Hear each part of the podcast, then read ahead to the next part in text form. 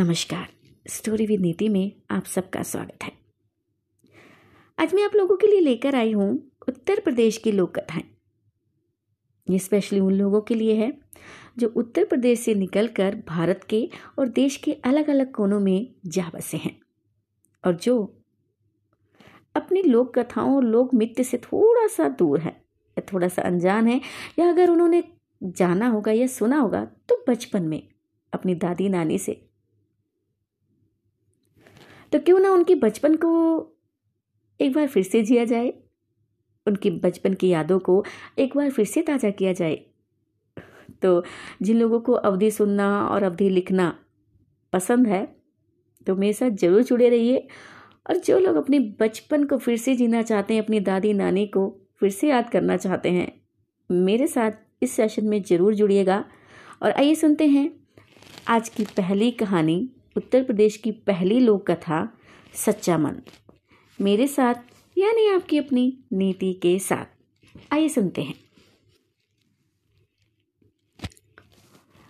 एक बाल ग्वाल यानी कि एक छोटा सा ग्वाल, मतलब जो बच्चा होता है उसे बाल बताते हैं। एक बाल ग्वाल रोजाना अपनी गायों को जंगल में नदी किनारे चराने के लिए ले जाता था। जंगल में वह नित्य प्रतिदिन एक संत की योगिक क्रियाकलाप देखता था। संत आंखें और नाक बंद करके कुछ योगिक क्रियाएं करते थे। अब ग्वाला संत के क्रियाकलाप बड़े गौर से देखता था। एक दिन उससे रहा नहीं गया। अब उत्सुकतावश उसने संत से योगिक क्रियाओं के बारे में पूछ लिया। बाल ग्वाल के सवाल पर संत ने जवाब दिया कि वह इस तरह से भगवान से साक्षात्कार करते हैं, यानी कि भगवान के दर्शन करते हैं। संत के प्रस्थान करने के बाद ग्वाला भी योगिक क्रियाओं को दोहराने लगा और इस बात का संकल्प ले लिया कि आज वह तो भगवान के दर्शन साक्षात करके ही रहेगा। ग्वाले ने अपनी दोनों आंखें बंद कर ली और नाक को जोर से दबा लिया। श्वास प्रवाह बंद होने से उसके प्राण निकलने की नौबत आ गई और उधर कैलाश पर्वत पर महादेव का आसन डोलने लगा। शिव ने देखा कि एक बाल ग्वाल उनसे साक्षात्कार करने के लिए कठोर तप कर रहा है। उसके हठ को देखकर शिव प्रकट हुए और बोले, वत्स, मैं तुम्हारी तपस्या से प्रसन्न हूं और तुमको दर्शन देने आया हूं। ग्वाले ने बंद आंखों से इशारा करके पूछा, आप कौन हो? भोलेनाथ ने कहा, अरे मैं वही भगवान हूं जिसके लिए तुम इतना कठोर तप कर रहे हो। ग्वाले ने आंखें खोली और सबसे पहले एक रस्सी लेकर आया। अब क्योंकि उसने कभी भगवान को देखा नहीं था, इसलिए उसके सामने पहचान का संकट खड़ा हो गया। उसने भगवान को पेड़ के साथ रस्सी से बांध दिया और साधु को बुलाने के लिए भाग कर गया। संत तुरंत उसकी बातों पर यकीन करते हुए दौड़े हुए आए, लेकिन संत को कहीं पर भगवान नजर नहीं आए। संत ने ग्वाल ग्वाल से कहा, मुझे तो कहीं नहीं दिख रहे। तब ग्वाले ने भगवान प्रभु से पूछा, प्रभु, आप यदि सही में भगवान हो तो साधु महाराज को दिख क्यों नहीं रहे हो? तब भगवान ने कहा,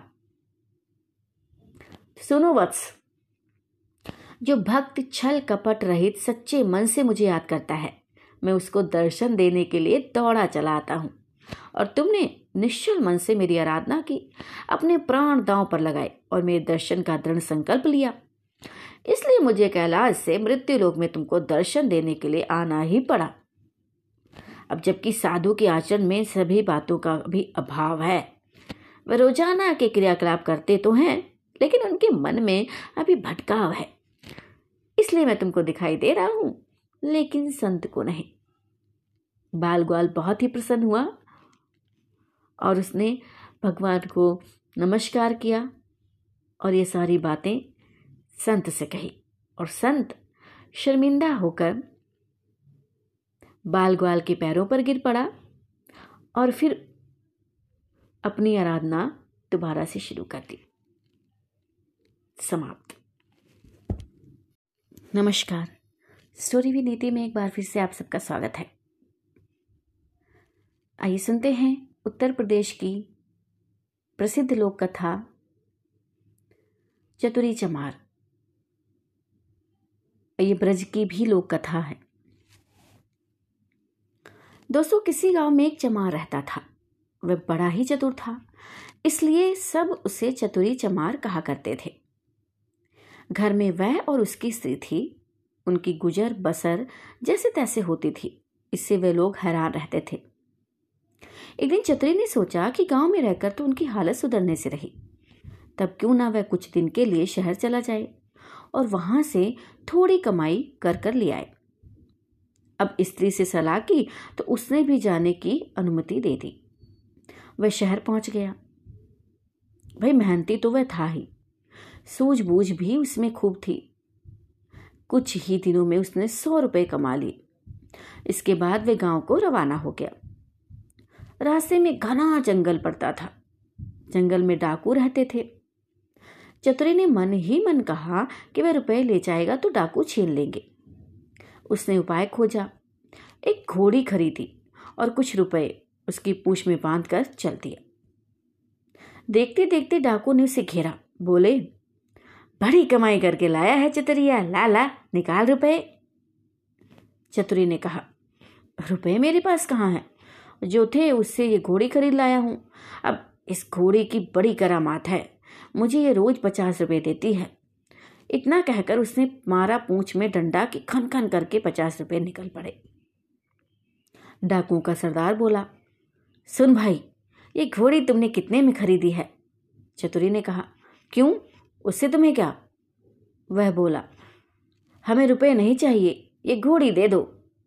नहीं, चतुरी ने गंभीरता से कहा, मैं ऐसा नहीं कर सकता, मेरी रोजी की आमदनी बंद हो जाएगी भाई। सरदार बोला, अब ये लो घोड़ी के लिए सौ रुपये। चतुरी ने और आग्रह करना ठीक नहीं समझा। रुपए लेकर घोड़ी उन्हें दे दी और गांव की ओर चल पड़ा। घर आकर सारा किस्सा अपनी स्त्री को सुना दिया। उसने कहा कि हो ना हो दो चार दिन में डाकू यहाँ आए बिना रहेंगे नहीं, हमें तैयार रहना चाहिए। अगले दिन वह खरगोश के दो एक से बच्चे ले आया। एक उसने स्त्री को दिया। बोला, मैं रात को बाहर की कोठरी में बैठ जाया करूँगा और जैसे ही डाकू आए इस खरगोश के बच्चे को ये कहकर छोड़ देना कि जा चतुरी को बुला ला, आगे मैं संभाल लूँगा। डाकुओं का सरदार घोड़ी को लेकर अपने घर गया और रात को आंगन में खड़ा करके पूंछ में डंडा मारा और बोला, ला रुपए। रुपए कहाँ से आते? उसने कस कस कर कई डंडे पहले तो पूंछ में मारे, फिर कमर में। घोड़ी ने लीद कर दी, पर रुपए नहीं दिए। सरदार समझ गया कि चतुरी ने बदमाशी की है, पर उसने अपने साथियों से कुछ भी नहीं कहा। घोड़ी दूसरे के यहाँ गई, तीसरे के यहाँ गई, उसकी खूब मरम्मत हुई, पर रुपए बेचारे कहाँ से देती। चतुरी ने उन्हें मूर्ख बना दिया, लेकिन इस बात को अपने साथी से कहें तो कैसे कहें, उसकी हंसाई जो होगी। आखिर पांचवें डाकू के यहाँ जाकर घोड़ी ने दम तोड़ दिया, तब भेद खुला। फिर सारे डाकू मिलकर एक रात को चतुरी के घर पहुंचे। दरवाजा खटखटाया। चतुरी की घरवाली ने खोल दिया। सरदार ने पूछा, कहाँ है चतुरी का बच्चा? स्त्री बोली, वह तो खेत पर गए हैं, आप लोग बैठे, मैं अभी बुला देती हूँ। इतना कहकर उसने खरगोश के बच्चे को हाथ में लेकर दरवाजे के बाहर छोड़ दिया और बोली, जा रे, चतुरी को फौरन बुला ला।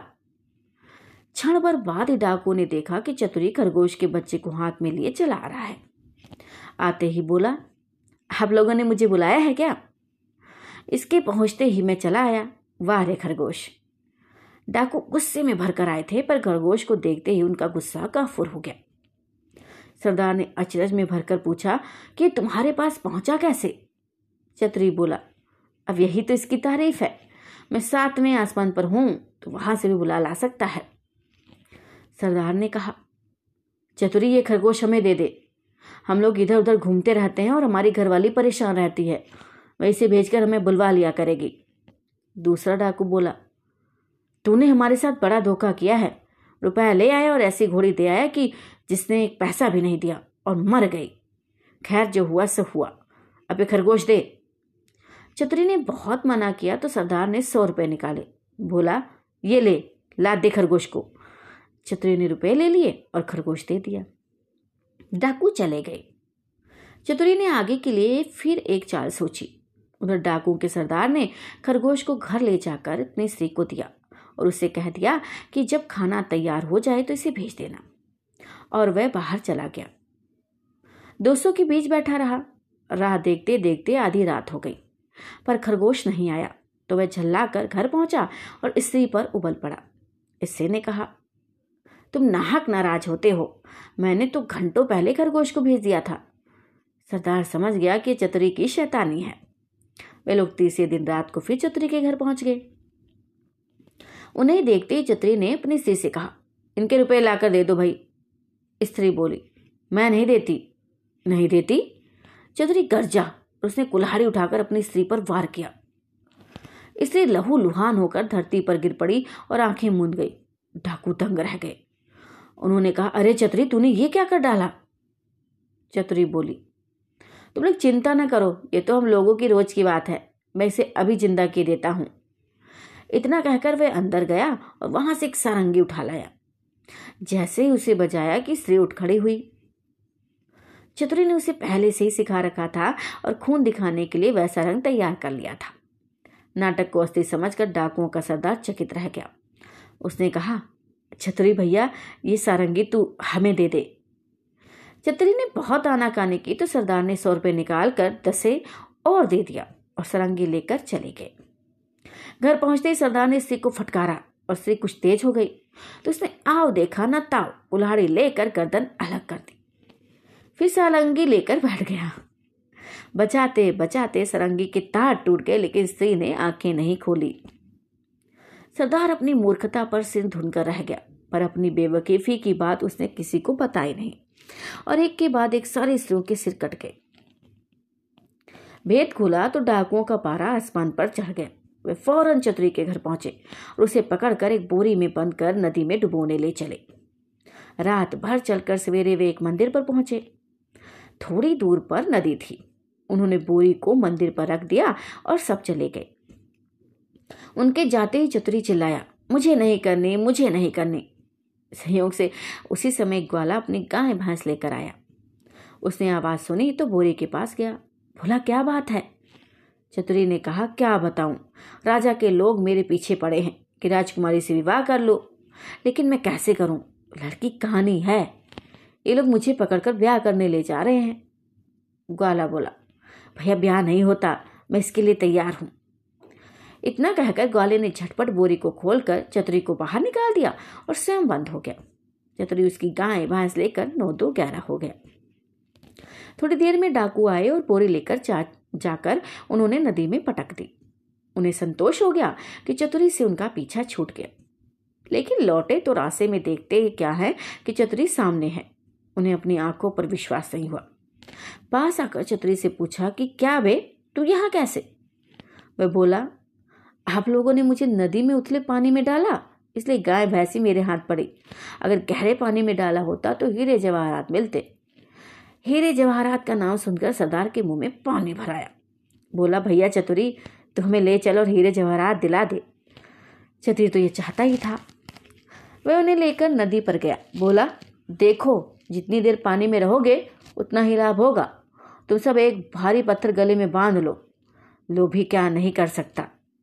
उन्होंने अपने गलों में पत्थर बांध लिए और एक कतार में खड़े हो गए। चतुरी ने एक एक को धक्का देकर नदी में गिरा दिया। सारे डाकुओं से हमेशा के लिए छुटकारा पाकर चतुरी चमार गाय भैंस लेकर खुशी खुशी घर लौट आया और अपनी स्त्री के साथ आनंद से रहने लगा। तो ये था भाई चतुरी चमार की चतुराई का किस्सा। नमस्ते सबको, नमस्कार। स्टोरी भी नीति में आप सबका स्वागत है। एक बार फिर से मैं हाजिर हूँ आप लोगों के लिए उत्तर प्रदेश की एक और लोक कथा लेकर, जिसका नाम है कलयुगी पति। तो चलिए सुनिए मेरे साथ, यानी आपकी अपनी नीति के साथ। तो भाई क्या मथुरा, क्या बरसाना, क्या गोकुल, क्या नंदगांव, मतलब ये है कि ब्रिज क्षेत्र की इंच इंच जमीन पर पतिव्रता सुशीला की महिमा गाई जाती थी। लोग कहते हैं कि अगर साक्षात पतिव्रता नारी के दर्शन करना चाहते हो तो देवी सुशीला के दर्शन करो। थी भी यही बात। सुशीला की जिंदगी का हर पल अपने पति के लिए था। पति के दर्शन किए बिना वह जल ना पाती, जल ना पीती। एक बार वह अपनी एक सहेली के यहाँ गई। सहेली का पति कहीं परदेश गया हुआ था, लेकिन खाने के लिए सहेली ने नाना प्रकार के स्वादिष्ट व्यंजन पकाए थे। सुशीला ये देखकर हक्की बक्की रह गई। वह तो पति की अनुपस्थिति में एक बूंद तक ग्रहण करने की बात नहीं सोच सकती थी, इसलिए उसे रहा नहीं गया। वह बोली, बहन तुम कैसी स्त्री हो, तुम्हारे पति तो परदेश में हैं और तुमने अपने लिए इतनी तरह के व्यंजन पकाए हैं। भला एक पतिव्रता स्त्री के लिए शोभा देता है। सच्ची पतिव्रता तो वह है जो पति को देखे बिना जल तक न पिए। सुशीला की सहेली बड़े मुंहफट स्वभाव की थी, दिल की भी वह बड़ी साफ थी। बोली, देखो बहन सुशीला, अब ये ढकोसलेबाजी मुझसे नहीं चलती। अगर मैं अपने पति के बाहर होने पर भी अच्छा खाना खाती हूँ तो इसका मतलब ये तो नहीं होता ना कि मैं उन्हें नहीं चाहती। अब मैं तो जैसे खुश उनके सामने रहती हूँ वैसे ही उनके पीछे भी। अगर कोई मुझ पर उंगली उठाने पर ही तुला होगा तो भाई उसे मैं रोक नहीं सकती। बाकी ये तो सिर्फ मैं जानती हूँ या मेरे पति की हम एक दूसरे को कितना चाहते हैं। सहेली के इस जवाब से सुशीला जल भुनकर रह गई। उसने मुंह चुनिया कर कहा, ये तो सब ठीक है लेकिन तुम पतिव्रता नहीं हो। पतिव्रता स्त्री के लिए शास्त्रों में लिखा है कि पति की गैरहाजिरी में वह जल तक न पिए। सहेली ने इसका भी करारा जवाब दिया। बोली, ऐसे शास्त्र मेरे ढेंगे से। अंत में बात यहाँ तक बढ़ गई कि सुशीला तुनक कर अपने घर लौट आई। घर आकर सारा किस्सा उसने अपने पति को बताया। पति भी सुशीला को बहुत चाहता था और उसकी निष्काम पति भक्ति से बहुत प्रभावित था। फिर भी कभी कभी उसे यह जरूर लगता था कि ये सब ढोंग है। अगर एक पति एक महीना तक घर पर ना रहे तो क्या स्त्री बिना अन्न पाने के एक महीना तक रह सकती है? और उसे लगा कि ये बिल्कुल असंभव है।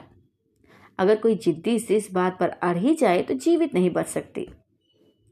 ये सोचकर पति ने सुशीला की परीक्षा लेने का विचार बनाया। कई दिनों तक वह तरह तरह से सुशीला को कसौटी पर कसता रहा, लेकिन सुशीला हर बार खरी उतरती। कभी वह स्नान देर से करता तो कभी खेत से दोपहर ढले लौटता। कभी कभी तो ऐसा होता कि परोसी थाली तक सामने होने पर वह बहाना बनाकर बाहर निकल जाता और दिन ढले लौटता। लेकिन सुशीला ने कभी भी पति के खाने से पहले पानी तक नहीं पिया। एक दिन सुशीला के पति ने कहा कि आज मेरा मन खीर और पोहा खाने को है, इसलिए खूब इलायची गरी डालकर पुए और चिरौंजी किशमिश केसर डालकर खीर बनाओ। ये दोनों चीज़ें सुशीला को भी बड़ी प्रिय थी, इसलिए खूब मन लगाकर उसने ये चीज़ें बनाई। केसर और इलायची और देसी घी सब डाला और इसकी सुगंध से सुशीला के मुंह में पानी आने लगा। चीज़ें बना चुकने के बाद सुशीला ने अपने पति से झटपट स्नान कर लेने को कहा, लेकिन पति को तो उस दिन धैर्य की परीक्षा लेनी थी, इसलिए काफ़ी देर तक ढील डाले रहा और टालता रहा। सुशीला के बार बार कहने पर आखिर में हार कर वह बाल्टी लोटा और रस्सी लेकर नहाने गया। नहाने में भी उसने बहुत देर लगाई। इधर सुशीला की आंतें मारे भूख के कुलबुलाने लगी थी, लेकिन जैसे ही देहरी के बाहर उसे पति के खड़ाऊ की आवाज़ सुनाई दी उसे दिलासा बंधी कि अब तो खाने का समय आ ही गया। लेकिन जैसे ही पति ने देहरी के अंदर पैर रखे, दाएं पैर की खड़ाऊ से पैर ऐसा फिसला कि वे चारों खाने चित्त फैल गया। बाल्टी लोटा हाथ से टूट छूट कर दूर जा गिरे और आंखें फैली की फैली रह गई। ये देखा तो सुशीला जिस हालत में थी वैसे ही दौड़ पड़ी। पास जाकर सिर हिलाया, आवाजें दी, लेकिन सब बेकार। पति अगर जिंदा होता तब तो बोलता ना, लेकिन उसके तो प्राण पखेरु उड़ चुके थे, इसलिए वे भला कैसे बोलता। सुशीला की आंखें डबडबाई और गला भराया। उसका मान हुआ उसका मन हुआ कि धाड़ मारकर रो पड़ी, लेकिन तभी उसे खीर और पुए का ध्यान हुआ। उसने सोचा कि पति अब मर ही गए हैं, रोने से जी तो पाएंगे नहीं। हाँ, आस पड़ोस के लोग जरूर जुड़ जाएंगे और तब खीर पुए खाने का मौका तो मिलने से रहा। भाई इसलिए बेहतर ये होगा कि पहले मैं खीर पुए खा लूँ तब रोना धोना शुरू करूँ। ये सोचकर वह चुपचाप गई और जल्दी जल्दी खीर उड़ाने लगी। पुए अगले दिन के लिए रख लिए क्योंकि उनके खराब होने का डर नहीं था। असलियत ये थी कि पति मरा ही नहीं था बल्कि मरने का नाटक किए पड़ा था, इसलिए अपनी पत्नी की ये सारी हरकतें वह देखता रहा। जब सुशीला खीर खूब जी भर कर खा चुकी तो झटपट मुँह धोया और लंबा सा घूंघट निकाल कर पति के पास गई और सीने से चिपट कर रोने लगी। रोने के साथ साथ वह भी कहती जाती थी, तुम तो चले परम धाम को, हम हूँ सो कुछ बखों कहो। उसका पति कुछ देर तक तो उसके नकली प्रेम और दुख को सहन करता रहा, लेकिन अंत में उससे ना रहा गया और जैसे ही सुशीला ने अपना जुमला तुम तो चले परम धाम को, हम हूँ सो कुछ बखो खत्म किया, वैसे उसके पति ने उससे मिलता जुलता एक जुमला जड़ दिया।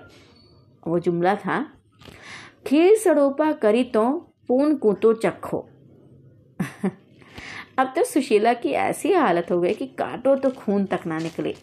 उसे क्या पता था कि उसका पति नाटक किए पड़ा है और उसकी परीक्षा ले रहा है। मन ही मन में रह रहकर अपने आप को कोसी रहे कि ये क्या किया, क्यों ना जवान पर काबू रखकर बुद्धि से काम लिया। और उसके बाद फिर कभी किसी ने सुशीला के मुंह से अपने पतिव्रत धर्म की तारीफ नहीं सुनी। पहले जैसे डींगे हाँकना अब सुशीला ने बंद कर दिया। कहानी समाप्त होती है, लोक कथा जो ये समाप्त होता है, लेकिन इस लोक किस्से से एक बड़ी ही मतलब उस समय की जो रहन सहन था, जो सोच थी लोगों में, जो मिथ्या था वो प्रकट होता है। और देखिए कमाल की बात ये भी है कि उस समय के लोगों को भाई जिसने ये लोक कथा लिखी होगी, जिन्होंने भी ये कहानी सुनाई होगी, तो लोक कथा ऐसे ही नहीं प्रचलित होती। किसी न किसी घटना को लेकर, किसी न किसी बात को लेकर वो कही जाती हैं और फिर उसके बाद वो प्रचलित हो जाती हैं लोक किस्सा बनकर। तो जिसने कही होगी देखिए उसको पता था कि ये जो मिथ्या है, जो ये आ, ये पतिव्रता होने का ढोंग है और जो ये आ, दिखावा है, ये सब झूठ है, ये नहीं होना चाहिए। उसको पता था,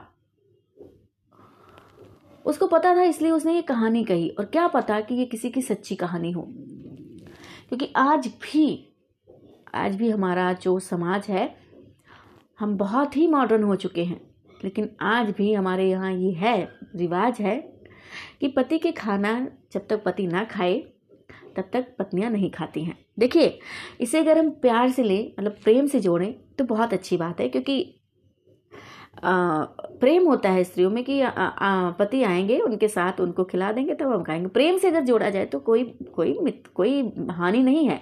लेकिन अगर लेकिन अगर आप इसे ज़िंदगी की कसौटी पर तोलना चाहते हैं तो ये बहुत ही हानिकारक है, बहुत ही बेकार चीज़ है, क्योंकि ऐसा नहीं हो सकता ना। पेट पेट पेट एक ऐसी चीज़ है कि अगर सामने हम लाश भी पड़ी होती है तब भी पेट कहता है कि नहीं, इसमें कुछ डालो, इसमें कुछ डालो। देखते नहीं हमारे धार्मिक, दुख चाहे जितना हो लेकिन खाना एक समय बनेगा। धर्म के अनुसार खाना, जब मृत्यु होती है तो मृत किसी के परिवार में अगर मृत्यु होती है तो खाना जो है हमारे यहाँ वो एक समय बनता है। उत्तर प्रदेश की लोक कथा है तो उत्तर प्रदेश के रिवाज के हिसाब से सिर्फ एक समय खाना बनता है, वो भी शाम को, और वो भी घर में नहीं बनता, बाहर बनता है कहीं। और हमारे यहाँ उत्तर प्रदेश में ये प्रचलित है कि उतने दिन, बारह पंद्रह दिन जो भी दिन होते हैं, उतने दिन घर में कढ़ाई नहीं चढ़ेगा, तावा नहीं चढ़े कढ़ाई नहीं चढ़ेगी, तावा नहीं चढ़ेगा। और आप कढ़ाई तावा नहीं चढ़ेगा इसका मतलब है कि आप कोई सब्जी बनाकर नहीं खा सकते। अगर आपको खाना है तो आप सादा खाना खा सकते हैं। और उस पंद्रह दिन में आपको मतलब कि पूरा पूरा दुख प्रकट करने का एक ऐसे मतलब है, ये धर्म है। लेकिन देखिए खाना नहीं बंद होता ना, चाहे आप सादा खाना खाएंगे, दुख प्रकट, अगर दुख प्रकट ही करना तो भैया पंद्रह दिन खाना ही ना खाओ। शायद मैं कुछ ज़्यादा बोल रही हूँ, तो अगर कि कई लोगों को मेरी बात बुरी लगे तो इसके लिए मैं क्षमा चाहूँगी। लेकिन तो बात सिर्फ इतनी सी है कि मिथ्या जो है, जो झूठ है, जो एक इंसान को भ्रमित करने का है कि ये ऐसा नहीं करना चाहिए, पत, ऐसा नहीं, पति वहाँ पड़ा है। और कई लोग तो ऐसे कहते हैं भाई इसके आने से, इसके पैरों की वजह से इसके पति की नौकरी चली गई, इसके लक्ष्य पैर नहीं शुभ हैं। भाई साहब ऐसा है, जो लोग भी कहते हैं तो ऐसा है कि अगर आपके बेटे में काबिलियत हो ना, अगर आपके बेटे में काबिलियत हो तब आप बहू को लेकर आना, ठीक है। और ये जो शुभ अशुभ ये हम नहीं निश्चिंत करते। ये एक, अगर हम भगवान को भगवान को हम मानते हैं और विधाता को मानते हैं, तो विधाता समय समय और सीमा और दिन सब निश्चित करता है कि किस समय पर किस समय किस दिन कौन सी तारीख को हमारे साथ कौन सा काम अशुभ होना है, तो वो होगा, वो होकर रहेगा। बस आप अपने अच्छे कर्मों से उसमें थोड़ा सा सुधार ला सकते हैं कि उससे आपको थोड़ा भारी नुकसान की जगह कम नुकसान होगा। अगर आप अच्छे कम कर्म करेंगे, पुण्य कर्म करेंगे, आप किसी का दिल नहीं दुखाएंगे, आप किसी को किसी के बददुआ नहीं लेंगे, तो उस भारी नुकसान की जगह आपका कम नुकसान होगा, लेकिन वो काम होगा। तो उसमें किसी के पैर शुभ अशुभ नहीं होने चाहिए ना। तो बस मिथ्याओं को जिन्होंने फैलाया वो भी जानते थे कि ये गलत है। बस यही सब है। और मेरे हिसाब से अगर मैं अगर देखूं अगर मैं बैठने सोचने बैठती हूँ, तो मुझे लगता है कि उस समय जो, अच्छा ये जो सब मिथ्याएं हैं आप देखेंगे कि मिडिल क्लास में ही हैं, मिडिल क्लास में ही हैं। अगर आप थोड़ा अपर हो जाएंगे वहाँ पे नहीं है मिथ्याएं, लोग ये सब नहीं है कि पति के खाने से पहले ऐसा वैसा। तो मेरे हिसाब से मैं जो अपनी अपनी सोच बताती हूँ, मैं किसी की सोच का नहीं कर रही हूँ, मैं बताऊँ तो मुझे ऐसा लगता है कि उस समय जो है मध्यवर्गीय परिवारों में या जो गरीब श्रेणी में आते थे या उच्च श्रेणी में, जो भी हो, उच्च श्रेणी में तो हम प्रेम को संबोधित करेंगे या वहाँ की परंपरा, उच्च श्रेणी में तो खाने पीने की कोई कमी नहीं थी, लेकिन मध्यवर्गीय परिवारों में ये मिथ्या ज़्यादा था। क्योंकि क्योंकि होता क्या था कि आ, खाने पीने की जो सामग्री है वो जैसे होता ना कि कम थी, तो ये होता होगा कि बच्चे पहले खा लें और घर के आदमी लोग खा लें, फिर औरतें खाएं। एक उन्होंने इसको एक परंपरा ही बना दी थी। उसका रीज़न यही था कि अगर बच्चे पहले खा लेंगे, बच्चे छोटे हैं, बड़े खा लेंगे क्योंकि उनको सारा दिन बाहर काम करना होता है, और हम घर में रहते हैं, यानी हम अगर बच जो हम तो मतलब आ, कहते हैं ना कि जो औरतें होती हैं वो आ, सब चीज़ को मैनेज करती हैं और वो सहनशील ज़्यादा होती है। तो क्या पता वो उन लोगों का ये हो रहा होगा कि आ, प्रेम दिखाने का या कुछ कि हम तो चलो हम तो गुजारा कर लेंगी, लेकिन बच्चे खा लें और बड़े खा लें। तो धीरे धीरे परंपरा बनती गई, परंपरा बनते बनते फिर ये मिथ्या बनता गया, और मिथ्या बनते बनते फिर ये कई लोगों के साथ इस पर कई लोगों पर इसका बुरा असर पड़ता गया। तो काफ़ी ज़्यादा बोल गई हूँ मैं, तो उसके लिए मैं माफ़ी चाहूँगी। और मेरे साथ बने रहिए स्टोरी विद नीति में नई कहानी सुनने के लिए। तो नमस्कार, सब तक सबके तब तक सबको नमस्कार नमस्कार। स्टोरी विद नीति में आप सबका स्वागत है। एक बार फिर से लेकर आई हूँ आप लोगों के लिए उत्तर प्रदेश की प्रसिद्ध लोक कथा शेख चिल्ली और परियां। तो आइए सुनते हैं मेरे साथ, यानी आपकी अपनी नीति के साथ। एक गांव में एक सुस्त और कामचोर आदमी रहता था। काम धाम तो वह कोई करता नहीं था, हाँ बातें बनाने में बड़ा माहिर था, इसलिए लोग उसे शेख चिल्ली कहकर पुकारते थे। शेख चिल्ली के घर की हालत इतनी खराब थी कि महीने में बीस दिन चूल्हा नहीं जल पाता था। शेख चिल्ली की बेवकूफ़ी और सुस्ती की सजा उसकी बीवी को भी भुगतनी पड़ती और भूखे रहना पड़ता। एक दिन शेख चिल्ली की बीवी को बड़ा गुस्सा आया, वह बहुत बिगड़ी और कहा, अब मैं तुम्हारी कोई भी बात नहीं सुनना चाहती, चाहे जो कुछ करो, लेकिन मुझे तो पैसा चाहिए। जब तक तुम कोई कमाई करके नहीं लाओगे मैं घर में नहीं घुसने दूंगी। ये कहकर बीवी ने शेख चिल्ली को नौकरी की खोज में जाने को मजबूर कर दिया। साथ में रास्ते के लिए चार रूखी सूखी रोटियां भी बांध दी, क्योंकि साग सालन तो कोई था नहीं, दीदी कहाँ से। इस प्रकार शेख चिल्ली को ना चाहते हुए भी नौकरी की खोज में निकलना पड़ा। शेख चिल्ली सबसे पहले अपने गांव के साहूकार के यहाँ गए, सोचा कि शायद साहूकार कोई छोटी मोटी नौकरी दे दे, लेकिन निराश होना पड़ा। साहूकार के कारिंदों ने डोरी पर से ही डांट टपट कर भगा दिया। अब शेख चिल्ली के सामने कोई रास्ता नहीं था। फिर भी एक गांव से दूसरे गांव तक दिन भर भटकता रहा। घर क्योंकि वो लौट नहीं सकता था, क्योंकि बीवी ने सख्त हिदायत दे रखी थी कि जब तक नौकरी ना मिल जाए घर में पैर ना रखना। दिन भर चलते चलते जब शेख चिल्ली थक कर चूर हो गए, तो सोचा कि कुछ देर सुस्ता लिया जाए। भूख भी जोरों की लगी थी, अब क्योंकि खाना खाने की बात भी उनके मन में थी। तभी कुछ दूर पर एक कुआं दिखाई दिया। शेख चिल्ली को थोड़ी हिम्मत बंधी और उसी की ओर बढ़ चले। कुएं के चबूतरे पर बैठकर शेख चिल्ली ने बीवी की दी हुई रोटियों की पोटली खोली। उसमें चार रूखी सूखी रोटियां थीं। भूख तो इतनी जोर की लगी थी कि इन चारों से भी पूरी तरह ना बुझ पाती, लेकिन समस्या ये भी थी कि अगर चारों रोटियों रोटियां आज ही खा डाली तो कल परसों या उससे अगले दिन क्या करेंगे, क्योंकि नौकरी खोजे बिना घर घुसना नामुमकिन था। इसी सोच विचार में शेख चिल्ली बार बार रोटियां गिनते और बार बार रुख देते रख देते। समझ में नहीं आ रहा था कि क्या करें। अब शेख चिल्ली से अपने आप कोई फैसला ना हो पाया तो कुएं के देव की मदद लेने की उसने सोची। वे हाथ जोड़कर खड़े हो गए और बोले, हे कुआं बाबा, अब तुम ही हमें आगे रास्ता दिखाओ। दिन भर कुछ भी नहीं खाया है, भूख तो इतनी लगी है कि दिल कर रहा है चारों के चारों खा जाऊं। शायद तब भी मेरी भूख ना मिटे, लेकिन चारों को खा लूंगा तो मैं आगे क्या करूंगा? मुझे अभी कई दिनों तक यहाँ भटकना है, इसलिए हे कुआं बाबा, अब तुम ही बताओ कि मैं क्या करूँ।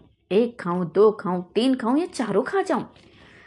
लेकिन कुएं की ओर से कोई जवाब नहीं मिला। अब वह बोल तो सकता नहीं था, इसलिए कैसे जवाब देता। उस कुएं के अंदर चार परियां रहती थी। उन्होंने जब शेख चिल्ली की बात सुनी तो सोचा कि कोई दानव आया है जो उन्हीं चारों को खाने की बात सोच रहा है।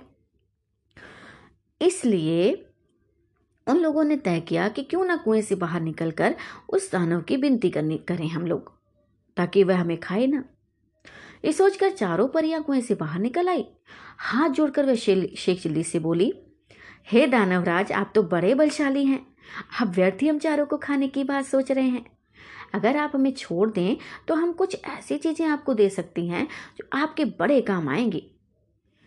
परियों को देखकर वह उनकी बातें सुनकर शेख चिल्ली हक्के बक्के रह गए। समझ में नहीं आया कि क्या जवाब दें, लेकिन परियों ने इस चुप्पी का यह मतलब निकाला कि उनकी बात मान ली जाए। इसलिए उन्होंने एक कठपुतला और एक कटो कटोरा शेख चिल्ली को देते हुए कहा कि हे दानवराज, आपने हमारी बात मान ली, इसलिए हम सब आपका बहुत बहुत उपकार मानती हैं। साथ ही अपने ये दो तुच्छ बेटे आपको दे रही हैं। ये कठपुतला हर समय आपकी नौकरी बचाएगा। ये कठपुतला है जो हर समय आपकी नौकरी बचाएगा, आप जो कुछ कहेंगे करेगा। और एक कटोरा, वह हर एक खाने की चीज़ आपके सामने पेश करेगा जो आप इससे मांगेंगे। इसके बाद परियां फिर कुएं के अंदर चली गई। इस सबसे शेख चिल्ली की खुशी की सीमा नहीं रही। उसने सोचा कि अब घर लौट चलना चाहिए, क्योंकि बीवी जब इन दोनों चीज़ों की करतब देखेगी तो फूल ही नहीं समाएगी। लेकिन सूरज डूब चुका था और रात घिर गई थी, इसलिए शेख चिल्ली पास के एक गाँव में चले गए और एक आदमी से रात भर के लिए अपने यहाँ ठहर लेने को कहा। ये भी वादा किया कि इसके बदले में वे घर के सारे लोगों को अच्छे अच्छे पकवान और मिठाइयाँ खिलाएंगे। वह आदमी तैयार हो गया और शेख चिल्ली को अपनी बैठक में ठहरा लिया। शेख चिल्ली ने भी अपने कटोरे को निकाला और उसने अपने कर्तव्य दिखाने को कहा। बात की बात में खाने की अच्छी अच्छी चीज़ों की ढेर लग गए। जब सारे लोग खा पी चुके तो उस आदमी की घरवाली जूठे बर्तनों को लेकर नाले के ओर चले। ये देखकर शेख चिल्ली ने उसे रोक दिया और कहा कि मेरा कठपुतला बर्तन साफ कर देगा। शेख चिल्ली के कहने भर की देर थी कि कठपुतले ने सारे के सारे बर्तन पल भर में निपटा डाले। शेख चिल्ली के कठपुतले और कटोरे के एक अजीबो गरीब करतब देखकर गांव के उस आदमी और उस बीवी के मन में लालच आ गया। शेख चिल्ली जब सो गए तो वे दोनों चुपके से उठे और शेख चिल्ली के कटोरे और कठपुतले को चुरा कर उनकी जगह एक नकली कठपुतला और नकली ही कटोरा रख दिया। शेख चिल्ली को ये बात पता नहीं चली। सवेरे उठकर उन्होंने हाथ मुंह धोया और दोनों नकली चीजें लेकर घर की ओर चल दिए। घर पहुंचकर उन्होंने बड़ी डींगे हाँकी और बीबी से कहा कि भगवान, अब तुझे कभी किसी बात के लिए झिकना नहीं पड़ेगा। ना घर में खाने को किसी चीज की कमी रहेगी और ना ही कोई काम हमें तुम्हें करना पड़ेगा। तुम जो चीज खाना चाहोगी मेरा एक कटोरा तुम्हें खिलाएगा और जो काम करवाना चाहोगी मेरा एक कठपुतला कर डालेगा। लेकिन शेख चिल्ली की बीवी को इन बातों पर विश्वास नहीं हुआ। उसने कहा, तुम तो ऐसी डींगे रोज ही मारा करते हो, कुछ करके दिखाओ तो जानूं। हाँ, क्यों नहीं, शेख चिल्ली ने तपाक से जवाब दिया। कटोरा और कठपुतले में अपने अपने कर्तव्य दिखाने को कहा, लेकिन वे दोनों चीज़ें तो नकली थी, अतः शेख चिल्ली की बात झूठी निकली। नतीजा ये हुआ कि उनकी बीवी पहले से ज़्यादा नाराज हो उठी।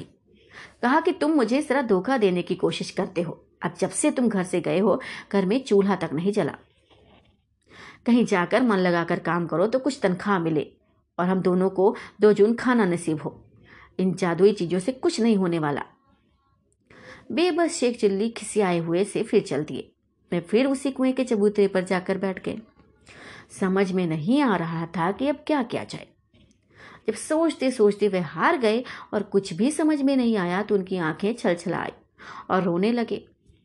ये देखकर कुएं की चारों परियां फिर बाहर आई और शेख चिल्ली से उनके रोने का कारण पूछा। शेख चिल्ली ने सारी आपबीती कह सुनाई। परियों को हंसी आ गई। वे बोली, हमने तो तुमको कोई भयानक दानव समझा था और इसलिए खुश करने के लिए वे चीज़ें दी थी, लेकिन तुम तो बड़े ही भोले भाले और सीधे हाथ में निकले। खैर, घबराने की ज़रूरत नहीं, हम तुम्हारी मदद करेंगे। तुम्हारा कठपुतला और कटोरा उन्हीं लोगों ने चुराया है जिनके यहाँ तुम रुके थे। इस बार तुम्हें एक रस्सी और डंडा देंगे। इनकी मदद से तुम उन दोनों को बांध कर और मार कर अपनी दोनों चीज़ें वापस ला सकते हो। इसके बाद परियां फिर कुएं में चली गई।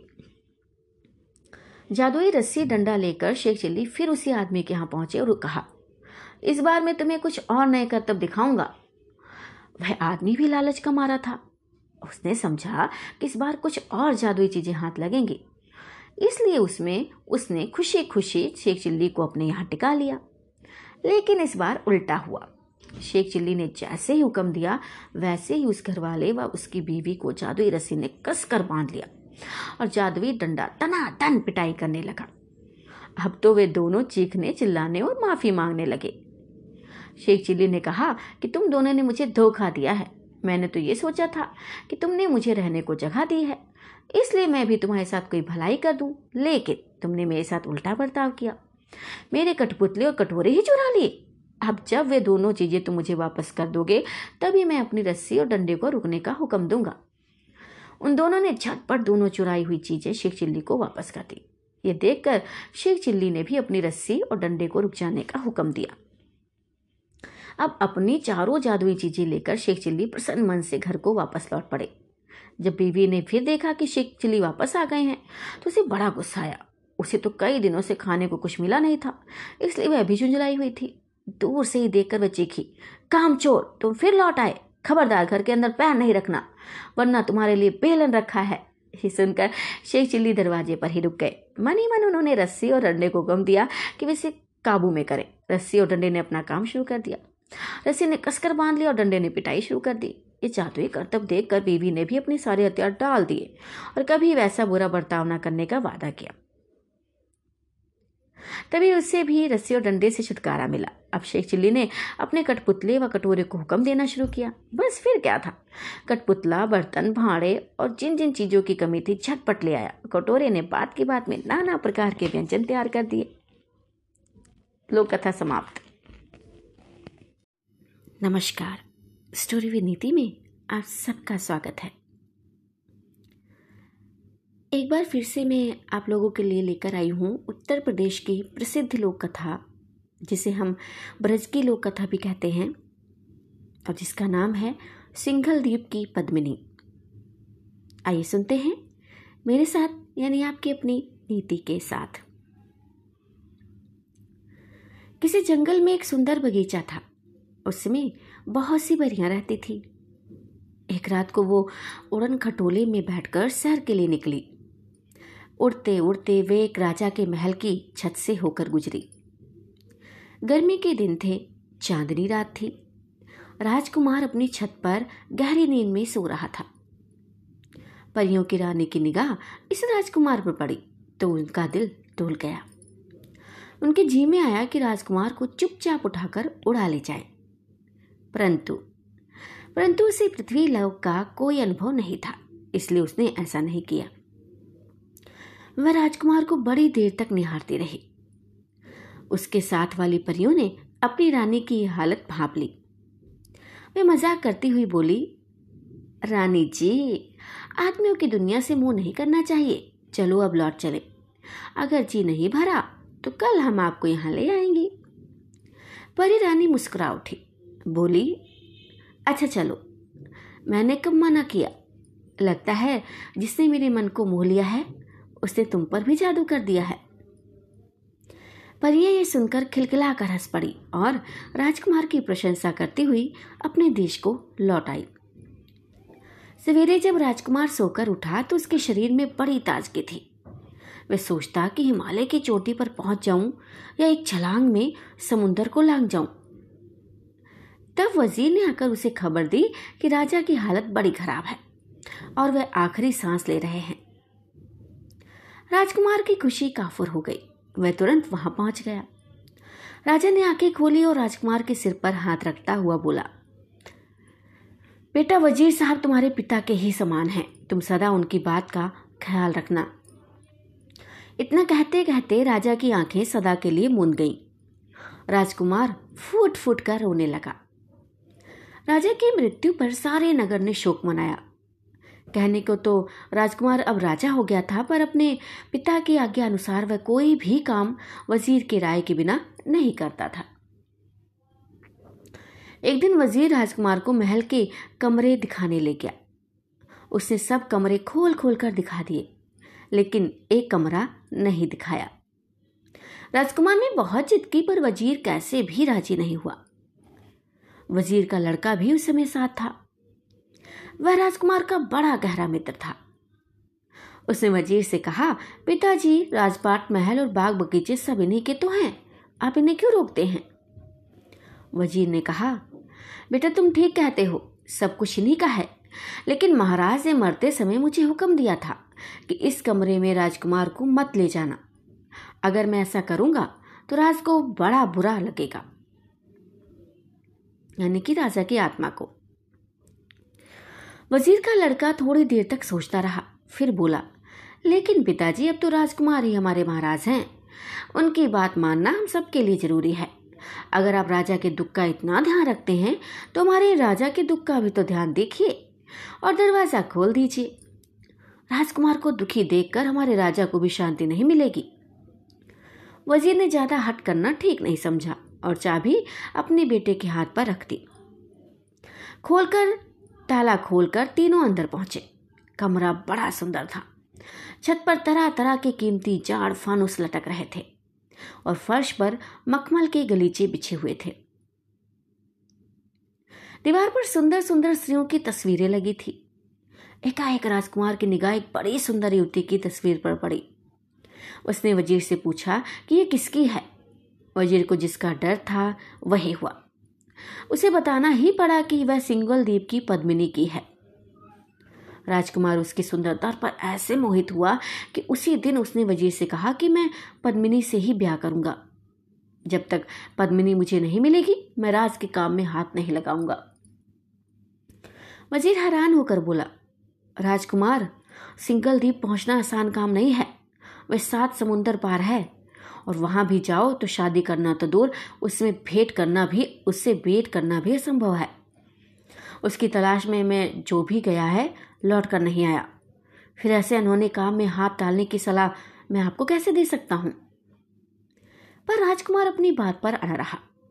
वजीर का लड़का उसका साथ देने को तैयार हो गया। वे दोनों घोड़े पर सवार होकर चल दिए।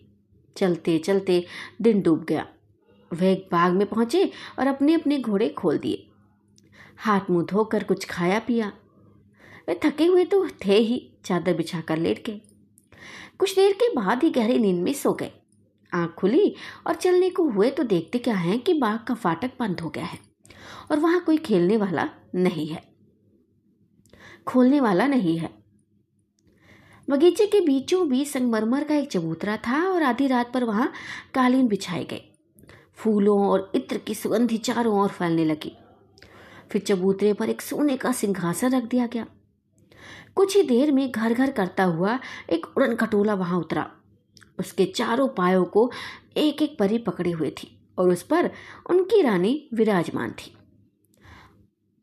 चारों परियों ने अपनी रानी को सहारा देकर नीचे उतारा और रत्न जड़े सोने के सिंहासन पर बैठा दिया। परी रानी ने इधर उधर देखा और अपनी सखियों से कहा, वह देखो पेड़ के नीचे चादर बिछाए दो आदमी सो रहे हैं, उनमें से एक वही राजकुमार है, उसे तुरंत मेरे सामने लाओ। हुक्म करने की देर थी कि परियां सोते हुए राजकुमार को अपनी रानी के सामने ले आई। राजकुमार की आंख खुल गई और वह परियों की जगमगाहट से चकाचौंध हो गया। परियों को अपने आगे पीछे देखकर उसे बड़ा डर लगा और हाथ जोड़कर बोला कि मुझे जाने दीजिए। परी रानी ने मुस्कुराते हुए कहा, राजकुमार अब तो कहीं नहीं जा सकते, तुम्हें मुझसे विवाह करना होगा। राजकुमार बड़ी मुसीबत में पड़ गया। बाला, परी रानी में क्षमा चाहता हूँ, बोला, परी रानी में बड़ा क्षमा चाहता हूँ। मैं सिंघलद्वीप की पद्मिनी की तलाश में निकला हूँ, इस समय मैं विवाह नहीं कर सकता। परी ने कहा, भोले राजकुमार, सिंघलद्वीप की पद्मिनी तक आदमी की पहुँच संभव नहीं है, वह देवी शक्ति के बिना कभी नहीं मिल सकती। अगर तुम मुझसे विवाह कर लोगे तो मैं तुम्हें ऐसी चीज दूंगी जिससे सिंघलद्वीप की पद्मिनी तुम्हें आसानी से मिल जाएगी। राजकुमार ये सुनकर बड़ा खुश हुआ और बोला, परी रानी, मैं तुमसे जरूर शादी करूंगा, पर तुम्हें मेरी एक बात माननी होगी। मैं जब पद्मिनी को लेकर लौटूंगा तभी तुम्हें अपने साथ ले जा सकूंगा। मैं प्रतिज्ञा करता हूँ कि मेरी इस बात में कोई हेरफेर नहीं होगी। परी ने प्रसन्न होकर अपनी अंगूठी उतारी और राजकुमार की उंगली में पहनाते हुए बोली, यह अंगूठी जब तक तुम्हारे पास रहेगी कोई भी विपत्ति तुम्हारे ऊपर असर नहीं करेगी। इसके पास रहने से तुम्हारे ऊपर किसी का जादू टोना नहीं चल सकेगा। अंगूठी देकर परी रानी आकाश में उड़ गई। राजकुमार वजीर के लड़के के पास आकर सो गया। सवेरे उन दोनों ने देखा कि बगीचे का फाटक खुला हुआ है। वे दोनों घोड़ों पर सवार होकर चल दिए। पद्मिनी से मिलने की राजकुमार को ऐसी उतावली थी कि इतना तेज चला कि वजीर का लड़का उससे बिछुड़ गया। चलते चलते राजकुमार एक ऐसे शहर में पहुंचा जहां हर दरवाजे पर तलवारें ही तलवारें टंगी हुई थी। एक दरवाजे पर उसने एक बुढ़िया को बैठे हुए देखा। उसने बड़े जोर की प्यास लगी हुई थी। पानी पीने के लिए वह बुढ़िया के पास पहुंच गया। बुढ़िया छोट मूट का लाड दिखाती हुई बोली, हाय बेटा, तू बड़े दिनों के बाद दिखाई दिया है, तू तो मुझे पहचान भी नहीं रहा, भूल गया अपनी बुआ को। ये कहते कहते उसने राजकुमार को हृदय से लगा लिया और चुपचाप उसकी अंगूठी उतार ली। इसके बाद उसने राजकुमार को मक्खी बनाकर दीवार से चिपका दिया। उधर वजीर के लड़के को राजकुमारी की तलाश में भटकते भटकते बहुत दिन निकल गए। अंत में उसे एक उपाय सूझा। वे परी रानी के बगीचे में पहुंचा और रात को एक पेड़ पर चढ़ गया। आधी रात को परी रानी उसी चबूतरे पर उतली। वे वजीर के लड़के की विपदा को समझ गई। उसने उसे सामने बुलाकर कहा, यहाँ से सौ योजन की दूरी पर एक जंगल है, उसमें तरह तरह के हिंसक पशु रहते हैं। वहाँ ताड़ के पेड़ पर एक पिंजरा टंगा हुआ है, उसमें एक तोता बैठा है। उस तोते में उस जादूगरनी का सारा जान छिपा है जिसने तुम्हारे राजकुमार को मक्खी बनाकर अपने घर में दीवार से चिपका रखा है। वजीर के लड़के ने पूछा कि इतनी दूर में कैसे पहुंच सकता हूं। परी रानी ने वजीर के लड़के को अपने कान की बाली उतार कर दी और कहा कि इसको पास रखने से तुम सौ योजन एक घंटे में तय कर लोगे। इसमें एक, एक खूबी है कि तुम सबको देख सकोगे और तुम्हें कोई नहीं देख सकेगा। इस प्रकार तोते के पिंजरे तक पहुंचने में तुम्हें कोई कठिनाई भी नहीं होगी और तोते को मारना तुम्हारे बाएं हाथ का खेल होगा। वजीर का लड़का बाले लेकर खुशी खुशी जंगल की ओर चल दिया। पेड़ के पास पहुंचकर उसने पिंजरा उतारा और तोते की गर्दन मरोड़ डाली। इधर तोते का मानना था कि जादू करने का भी अंत हो गया। वजीर का लड़का वहां से जादूगरनी के घर पहुंचा और जादूगरनी की उंगली से जैसे ही उसने अंगूठी खींची कि राजकुमार मक्खी से फिर आदमी बन गया। वजीर के लड़के से मिलकर राजकुमार खुशी के मारे उछल पड़ा। वजीर के लड़के ने राजकुमार की सार राजकुमार को सारा किस्सा कह सुनाया। अब दोनों साथ साथ पद्मिनी से मिलने चल दिए। चलते चलते वे बहुत थक गए थे। रात भर के लिए वे एक सराय में रुक गए। राजकुमार सो रहा था। उधर से विमान में बैठकर महादेव पार्वती निकले। दोनों बातचीत करते चले जा रहे थे। एकाएक महादेव जी ने कहा कि पार्वती, इस नगर की राजकुमारी बहुत सुंदर और गुणवती है। राजा उसकी शादी एक काने राजकुमार के साथ कर रहे हैं। अगर ब्याह हो गया तो जन्म भर राजकुमारी को काने के साथ रहना पड़ेगा। मैं इसी सोच में हूं कि सुंदरी को काने से कैसे छुटकारा दिलाऊं। पार्वती जी ने नीचे सोए हुए राजकुमार की ओर इशारा करते हुए कहा, देखिए जरा नीचे की ओर, कितना सुंदर राजकुमार है। अब विमान उतारिए और राजकुमार को लेकर वर की जगह पहुंचा दीजिए। महादेव को यह उक्ति जच गई। उन्होंने ऐसा ही किया। राजकुमार की शादी उस राजकुमारी से हो गई। विदाई के समय राजकुमार बड़े चक्कर में पड़े। विवाह करने के बाद लौटते समय मैं तुम्हें साथ ले जाऊंगा, इस समय तो मुझे जाने दो। राजकुमारी को राजकुमार पर विश्वास हो गया। उसने उसे दो बाल दिए, एक सफ़ेद और एक काला। राजकुमारी ने कहा, काला बाल जलाओगे तो काला हो जाएगा और सारी इच्छाएं पूरी कर देगा। राजकुमार बाल पाकर बड़ा खुश हुआ और राजकुमारी को लौटने का भरोसा देकर सिंघल द्वीप की ओर चल पड़ा। पहले उसने काला बाल जलाया। बाल के जलने की देर थी कि काला दैत्य राजकुमार के आगे खड़ा हुआ। राजकुमार पहले तो बहुत डरा, पर वह जानता था कि वह दैत्य उसका सेवक है। उसने हुक्म दिया, जाओ वजीर के लड़के को मेरे पास ले आओ। काला दैत्य उसी क्षण वजीर के लड़के को राजकुमार के पास ले आया और फिर बोला, और कोई आज्ञा? राजकुमार ने कहा, हम दोनों को पद्मिनी के महल में पहुंचा दो। कहने की देर थी कि वे पद्मिनी के महल के फाटक पर आ गए। वहां एक हष्टपुष्ट संतरी पहरा दे रहा था। उसे अंदर नहीं जाने दिया। राजकुमार ने फिर काला बाल जलाया। दैत्य हाजिर हो गया। राजकुमार के हुक्म देते ही काले दैत्यों की पलटन आ गई। उन्होंने रानी पद्मिनी के सिपाहियों को बात की बात में मौत के घाट उतार दिया। इसके बाद दैत्य गायब हो गए। राजकुमार और वजीर का लड़का महल में घुसे। राजकुमार ने सफेद बाल जलाया। सफेद देव आ गया। राजकुमार ने उसे कहा, मैं पद्मिनी से विवाह करना चाहता हूँ, बारात सजाकर ले आओ। जरा सी देर में देव अपने साथ एक बड़ी शानदार बारात सजा कर ले आए। पद्मिनी के पिता ने जब देखा कि कोई राजकुमार पद्मिनी को शान शौकत से ब्याहने आया है और इतना शक्तिशाली है कि उसने उसकी सारी सेना नष्ट कर डाली है, और उसने चूं तक न की। राजकुमार का ब्याह पद्मिनी से हो गया। अब राजकुमार पद्मिनी को लेकर अपने घर की ओर रवाना हो गया। रास्ते में उसने उस राजकुमारी को अपने साथ लिया जिसने उसे बाल दिए थे। इसके बाद परी रानी के बगीचे में आया। रात को सब वहीं ठहरे। आधी रात को परी रानी आई। राजकुमार उसे देखकर बड़ा प्रसन्न हुआ और बोला, ये तुम्हारी ही कृपा का फल है जो मैं पद्मिनी को लेकर यहाँ अच्छी तरह लौट आया। ये दूसरी राजकुमारी भी तुम्हारी तरह मुसीबत में मेरी सहायक हुई है। तुम इसे छोटी बहन समझकर खूब प्यार से रखना। परी रानी गदगद कंठ से बोली, राजकुमार तुम्हारी खुशी में मेरी खुशी है। पद्मिनी के कारण ही हम दोनों को तुम्हारे जैसा सुंदर राजकुमार मिला है। पद्मिनी आज से पटरानी हुई और हम दोनों उसकी छोटी बहनें। वे सब उन खटोले में बैठकर राजकुमार के देश में आ गई। नगर भर में खूब आनंद मनाया गया और धूमधाम के साथ राजकुमार की तीनों रानियों के साथ सवारी निकाली गई। समाप्त। नमस्कार। स्टोरी विद नीति में आप सबका स्वागत है। तो एक बार फिर से हाजिर हूँ आप सबके लिए लेकर उत्तर प्रदेश की एक सर्वप्रिय लोक कथा जिसका नाम है टेसू और झंझी का प्रेम विवाह। ये तो किसी को नहीं मालूम कि टेसू और झंझी के विवाह की लोक परंपरा कब से पड़ी, पर यह अनोखी, लोकरंजक और अद्भुत है। परंपरा ब्रजभूमि को अलग पहचान दिलाती है, जो ब्रजभूमि से सारे उत्तर प्रदेश और मध्य प्रदेश के बुंदेलखंड तक गांव गांव तक पहुंचाई गई थी और जो अब आधुनिकता के चक्कर में और बड़े होने के भ्रम में भुला दी गई है। आइए डालते हैं इतिहास के पन्नों पर नज़र और सुनते हैं इसके किस्से और इसकी लोक कथा मेरे साथ, यानी आपकी अपनी नीति के साथ। तो सबसे पहले हम इतिहास के पन्नों पर नज़र डालें तो पता चलता है कि ये जो कहानी है, ये जो लोक कथा है, ये महाभारत के बाद से प्रचलन में आई। महाभारत के बाद से क्यों आई?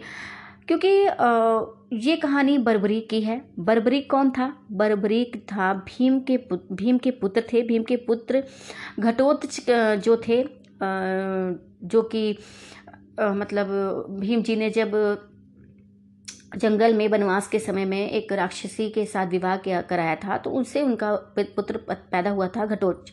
तो उसका पुत्र था जो बर्बरीक। एक ये प्रचलित है और एक ये ये भी प्रचलित है कि ये बर्बरीक ही जो थे वो इनके पुत्र थे, मतलब भीम जी के पुत्र थे, मतलब पुत्र के पुत्र नहीं थे, भीम जी के सिर्फ उनके पुत्र थे। और उसके बाद बर्बरीक की कहानी से ये जो बर्बरीक की जो कहानी है उस बर्बरीक की कहानी से ही ये जो लोक कथा है वो प्रचलित हुई है, उनसे ही उत्पन्न हुई है। और ये जो पर्व है और जो ये त्यौहार है वो कैसे मनाया जाता है, ये मैं किसी चलिए इसी इसी इसी सेशन में मैं आपको बता देती हूँ। तो ये जो है ये विजयदशमी के दिन से शुरू होकर ये शादी का उत्सव यद्यपि केवल पाँच दिन ही चलता है और कार्तिक पूर्णिमा को शादी संपन्न हो जाने के साथ ही समाप्त हो जाता है। किंतु हम उम्र बच्चे इसकी तैयारी पूरे साल करते हैं और इसकी झांसी वगैरह जो भी है वो पूरे उत्तर प्रदेश में निकाली जाती है। गुजरात में, बिहार में, पंजाब में, कई शहरों में इसका जो है प्रचलन है। वो किसी में अगर आप लोग चाहेंगे, आप लोग कमेंट करके बताना कि आप लोगों को इसके बारे में पूरी जाननी है, इसका जन्म कैसे हुआ, ये कहाँ कहाँ मनाया जाता है, तो एक एक, एक ना निबंध के तौर पर आ जाएगा। तो इसलिए मैं चाहती हूँ कि सिर्फ आपके मनोरंजन के लिए इसकी कहानी सुनाई जाए, निबंध हम किसी और सेशन में सुना देंगे। तो आइए चलते हैं, सुनते हैं इसकी कहानी, लोक कथा, प्रचलित लोक कथा मेरे साथ यानी आपकी अपनी नीति के साथ। तो कहते हैं कि कि तेसु भीम का पुत्र था और चंबल क्षेत्र का शासक था। बहुत पराक्रमी था, जो सेना हारने लगती थी वह उसी की तरफ से लड़ता था।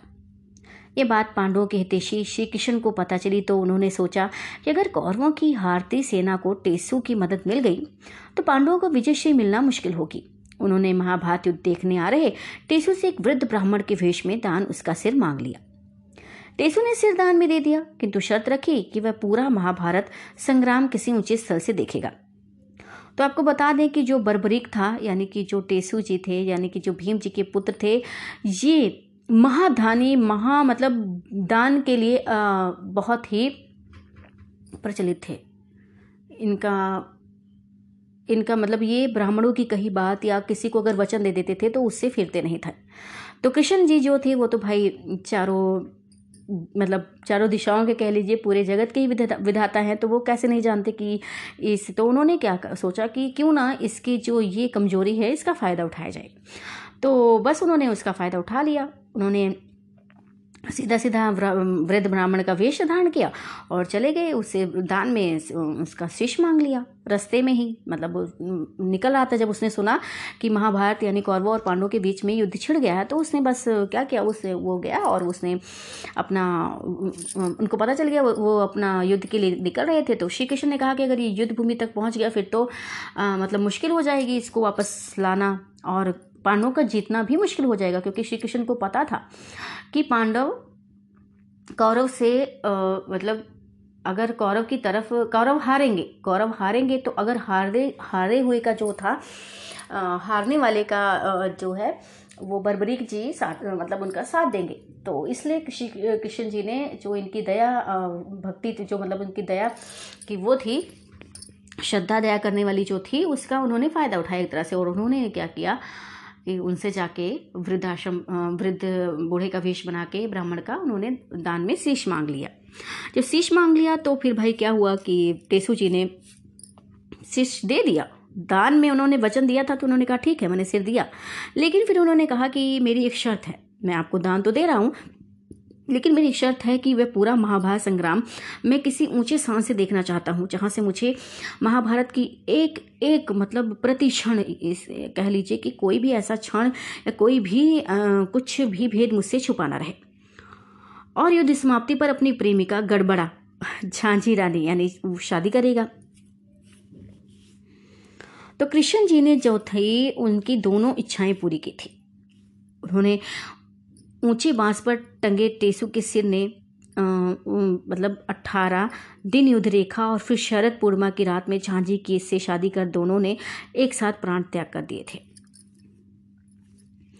यानी उनका सिर जो था वो कट गया था और फिर उन्होंने श्री कृष्ण जी जैसा कि वरदान दिया था कि तुम पूरा महाभारत देखोगे और तुम्हारी शादी होगी तभी तुम अपने प्राण त्यागोगे। तो फिर क्या था, फिर उन्होंने कहते हैं कि लोक मिथ्य है और अगर हम पुराणों की तरफ जाएं, अगर हम कथा की तरफ जाएं तो वहाँ पे कहते हैं कि जो एक पहाड़ पे, बहुत ही ऊंचे पहाड़ पे उनका जो सिर था वो भगवान श्री कृष्ण ने वहाँ पे उसको शक्ति दी थी कि वहाँ से तुम सारा नज़ारा देखोगे। और वहाँ से उन्होंने सारा अपना महाभारत का जो था पूरा ही देखा, उन्होंने अपनी आँखों से देखा। और उसके बाद जब वो ख़त्म हो गया तो शरद पूर्णिमा की रात में उन्होंने अपनी प्रेमिका झांझी से शादी कर ली और फिर एक साथ ही प्राण त्याग दिए। तो सोचने वाली बात है कि जो उनकी प्रेमिका थी, बर्बरीक की जो प्रेमिका थी, आ, उनकी भी देखिए एक तरह से आ, मतलब एक निस्वार्थ प्रेम, इसको यहाँ पे एक आ, अगर हम देखें, अगर इसको लोक कथा के रूप में देखें, अगर एक प्रेमी जोड़ों के लिए देखें तो ये निस्वार्थ प्रेम के रूप में भी हमें देखने को मिलता है कि जिस प्रेमिका को पता है कि मैं शादी एक सिर से कर रही हूँ और शादी के दिन ही मुझे अपने प्रेमी के साथ प्राण त्याग देना होगा, तो या मैं जिससे जिसके साथ शादी कर रही हूँ उसका मुझे मतलब आगे का जीवन मेरा जो है वो एकदम बेकार है। तो ऐसे निस्वार्थ प्रेम को क्या कहें, तो भगवान थे, वो एक दैवीय शक्ति थी, एक बस। इसके अलावा मैं इस निस्वार्थ प्रेम के बारे में कुछ मुझे समझ नहीं आ रहा। तो दैवीय शक्ति थी और निस्वार्थ प्रेम था, तो राम प्राण उन्होंने दोनों में साथ दोनों ने साथ में त्याग दिए। और ये कहानी यहीं पे, यही एक लोक परंपरा है, लोक कथा है कि तब से कहते हैं कि गुजरात और मध्य प्रदेश के कुछ गांवों में शरद पूर्णिमा को विधिवत तेसु और झांझी का विवाह कराया जाता है और जल में दोनों के पुतले विसर्जित किए जाते हैं। तेसु और झांझी की कथा पंजाब में सोनी मेहवाल की प्रेम कथा से मेल खाती है। तो इस तरह से अलग अलग भारत के अलग अलग देशों में इनकी जो है अलग अलग प्रदेशों में इनका विवाह मतलब मनाया जाता है, इनकी विवाह को कराया जाता है दशहरे के बाद से। तो लेकिन इसका अलग अलग नामों से ये प्रचलित है, लेकिन मनाया हर जगह जाता है। और झांझी की एक कथा में कहा गया है कि सुवाटा नामक एक राक्षस किशोरी कन्याओं को उठा ले जाता था। अब इसकी दूसरी जो कथा है वो कुछ इस तरह है। तो जब कन्याओं को उठा ले जाता था तो उसी के अत्याचार से उबकर कन्याओं ने माँ गौरी की आराधना की। अब माँ गौरी ने सुवाटा राक्षस का वध करने के लिए एक वीर युवक टेसु को भेजा, जिसने दैत्य सुवाटा का वध करके उसकी पुत्री झुंझिया से विवाह कर लिया। श्राद्धीय नवरात्र में लड़कियां गोबर से सुवाटा राक्षस की प्रतिमा बनाती हैं, बाद में झुंझिया का विवाह होता है। अलग अलग क्षेत्रों में अलग अलग कथाएं और गीत प्रचलित हैं। तो डॉक्टर राष्ट्रबंधु ने टेसु और राजा और झुंझिया रानी के गीतों के आधार पर खंड काव्य की रचना की थी। आज लोग टेसु तथा टेसु पर्व को भूलते जा रहे हैं। लोक पर्व टेसु एकता का प्रतीक था, जिसमें गरीब अमीर ऊंच नीच का भेद भुलाकर सभी लोग शामिल होते थे। किंतु इलेक्ट्रॉनिक मीडिया चैनलों की चकाचौंध और बढ़ती आपाधापी के कारण टेसु पर्व समाप्त होता जा रहा है। इसे नए संदर्भों में पुनर्जीवित करने की आवश्यकता है। तो ये थी ये तो थी लोक कथा टेसु के जो है टेसु के बारे में।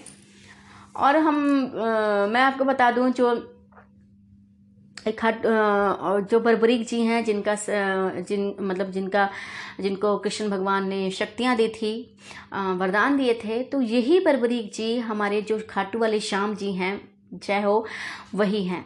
और जैसा कि आ, कहते हैं ना, हारे हारे हुए को जिताता है। तो जो भी इनके दरबार में सच्चे दिल से जाकर प्रार्थना करता है, हारा हुआ प्राणी अपने पापों के लिए क्षमा मांगता है, तो वो चाहे पापी हो, चाहे निरपराधी हो, चाहे जैसा हो, ये खाटू श्याम जी अपने शरण में लेते हैं और उसके पाप क्षमा करके उसे जिताते हैं। बस शर्त इतनी है कि वो इंसान का जो है दिल साफ होना चाहिए। सच्चे दिल से जाइए और हमारे खाटू वाले श्याम जी आपकी सब मुराद पूरी करते हैं। तो जय हो खाटू वाले श्याम बाबा की। और बने रहिए मेरे साथ स्टोरी विद नीति में और सुनते रहिए तरह बेतरह की लोक कथाएं, कहानियाँ, उपन्यास। नमस्कार, स्टोरी विद नीति में आप सबका स्वागत है। एक बार फिर से लेकर आई हूँ आप सबके लिए उत्तर प्रदेश की लोक कथा, जिसका नाम है टिपटिपवा। आइए सुनते हैं मेरे साथ, यानी आपकी अपनी नीति के साथ। एक थी बुढ़िया, उसका एक पोता था। अब भाई पोता रोज सोने से पहले दादी से कहानी सुनता था। दादी रोज उसे तरह तरह की कहानियां सुनाती थी। एक दिन मूसलाधार बारिश हुई। ऐसी बारिश पहले कभी नहीं हुई थी। सारा गांव बारिश से परेशान था। बुढ़िया की झोपड़ी में पानी जगह जगह से टपक रहा था, टिप टिप टिप टिप। इस बात से बेखबर पोता दादी की गोद में लेटा कहानी सुनने के लिए मचल रहा था। बुढ़िया खींच कर बोली, अरे बचवा, कहा कहानी सुनाए, एक टिपटिपवा से जान बचे तब ना। पोता उठकर बैठ गया। उसने पूछा, दादी टिपटिपवा कौन है? टिपटिपवा क्या शेर बाघ से भी शेर बाघ से भी बड़ा होता है? दादी छत से टपकते पानी की तरफ देखकर बोली, हाँ बचवा, न शेरवा के डर न बघवा के डर, डरता डर टिपकवा के डर। संयोग से मुसीबत का मारा एक बाघ बारिश से बचने के लिए झोपड़े के पीछे बैठा था। बेचारा बाघ बारिश से घबराया हुआ था। बुढ़िया की बात सुनते ही वह और डर गया। अब ये टिपटिपवा कौन सी भला है? जरूर ये कोई बड़ा जानवर है, तभी तो बुढ़िया शेर बाघ से ज्यादा टिपटिपवा से डरती है। इससे पहले कि बाहर आकर वह मुझ पर हमला करे, मुझे ही यहाँ से भाग जाना चाहिए। बाघ ने ऐसा सोचा और झटपट वहां से दुम दबाकर भाग चला। उसी गांव में एक धोबी रहता था, वह भी बारिश से परेशान था। आज सुबह से उसका गधा गायब था। सारा दिन वह बारिश में भीगता रहा और जगह जगह गधे को ढूंढता रहा, लेकिन वह कहीं नहीं मिला। धोबी की पत्नी बोली, जाकर गांव के पंडित जी से क्यों नहीं पूछते, वह बड़े ज्ञानी हैं, आगे पीछे सबके हाल ही उन्हें खबर रहती है। पत्नी की बात धोबी को जच गई। अपना मोटा लट उठाकर वह पंडित जी के घर की तरफ चल पड़ा। उसे देखा कि पंडित जी घर में जमा बारिश का पानी उलीज उलीज कर फेंक रहे थे। धोबी ने बेसब्री से पूछा कि महाराज, मेरा गधा सुबह से नहीं मिल रहा, जरा पोथी बाँच कर बताइए तो वह कहाँ है। सुबह से पानी उचीलते उचीलते पंडित जी थक गए थे। धोबी की बात सुनी तो झुंझला पड़े और बोले, मेरी पोथी में तेरे गधे का पता ठिकाना लिखा है क्या? जो आ गया पूछने, अरे जाकर ढूंढ उसे किसी गढ़े पोखर में। और पंडित जी लगे फिर पानी उलीचने। धोबी वहां से चल दिया। चलते चलते वह एक तालाब के पास पहुंचा। तालाब के किनारे ऊंची ऊंची घास उग रही थी। धोबी घास में गधे को ढूंढने लगा। किस्मत का मारा बेचारा बाघ टिपटिपवा के डर से वहीं घास में छिपा बैठा था। धोबी को लगा कि बाघ ही उसका गधा है। उसने और देखा ना था और लगा बाघ पर मोटा लठ बरसाने। बेचारा बाघ इस अचानक हमले से एकदम घबरा गया। बाघ ने मन ही मन सोचा, लगता है यही टिपटिपवा है, आखिर इसने मुझे ढूंढ ही लिया। अब अपनी जान बचानी है तो जो ये कहता है वही करना होगा। आज तूने मुझे बहुत परेशान किया है, मार मार कर मैं तेरा कचूमर निकाल दूंगा। ऐसा कहकर धोबी ने बाघ का कान पकड़ा और उसे खींचता हुआ घर की तरफ चल दिया। बाघ बिना चूं चपड़ किए भीगी बिल्ली बना धोबी के साथ चल दिया। घर पहुंचकर धोबी ने बाघ को खूंटे से बांधा और सोने चला गया। सुबह जब गांव वालों ने धोबी के घर के बाहर खूंटे से बंधे बाघ को देखा तो हैरानी से उनकी आंखें खुली की खुली रह गई। समाप्त। नमस्कार। स्टोरी विद नीति में आप सबका स्वागत है। तो चलिए एक बार फिर से चलते हैं उत्तर प्रदेश की एक छोटी सी प्यारी सी लोक कथा की तरफ, जिसका नाम है धान की कहानी। तो आइए सुनते हैं मेरे साथ, यानी आपकी अपनी नीति के साथ। एक बार ब्राह्मण टोला के निवासियों को किसी दूर गांव से भोजन के लिए निमंत्रण आया। वहां के लोग बहुत प्रसन्न हुए और जल्दी जल्दी दौड़ भाग कर उस गाँव में पहुंच गए। वहाँ सबने जमकर भोजन का आनंद उठाया, खूब छक्कर खाया। भोजन करने के बाद सब लोग अपने घर की ओर चल दिए। पैदल ही चले क्योंकि सवारी तो थी नहीं। रास्ते में चावल के खेत लहला रहे थे। ये देखकर उनमें से किसी से रहा नहीं गया। सबने आओ देखा न था और टूट पड़े चावल पर। हाथ से चावल के बाल अलग करते और मुंह में डाल लेते।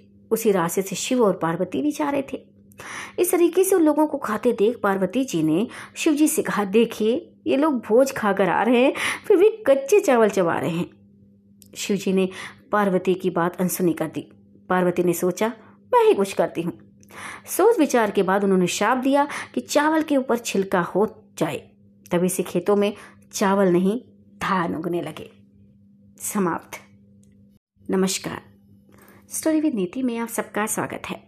आइए सुनते हैं उत्तर प्रदेश की एक और लोक कथा, जिसका नाम है सोने का भिक्षा पात्र। तो चलिए सुनते हैं मेरे साथ, यानी आपकी अपनी नीति के साथ। अयोध्या में चूड़ामणि नाम का एक व्यक्ति रहता था।